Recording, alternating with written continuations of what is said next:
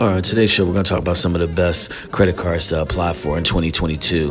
So, you're going to look at the American Express, and that's the Blue Cash Preferred card. That's a good one uh, because of the zero intro for the first year, and uh, then it turns to $95 after that.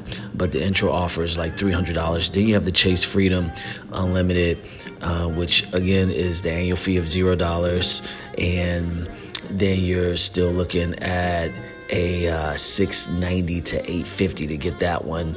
And then the wells fargo active cash card which you know is really good. Um, zero interest as well or annual fee and uh, 690 850 for that as well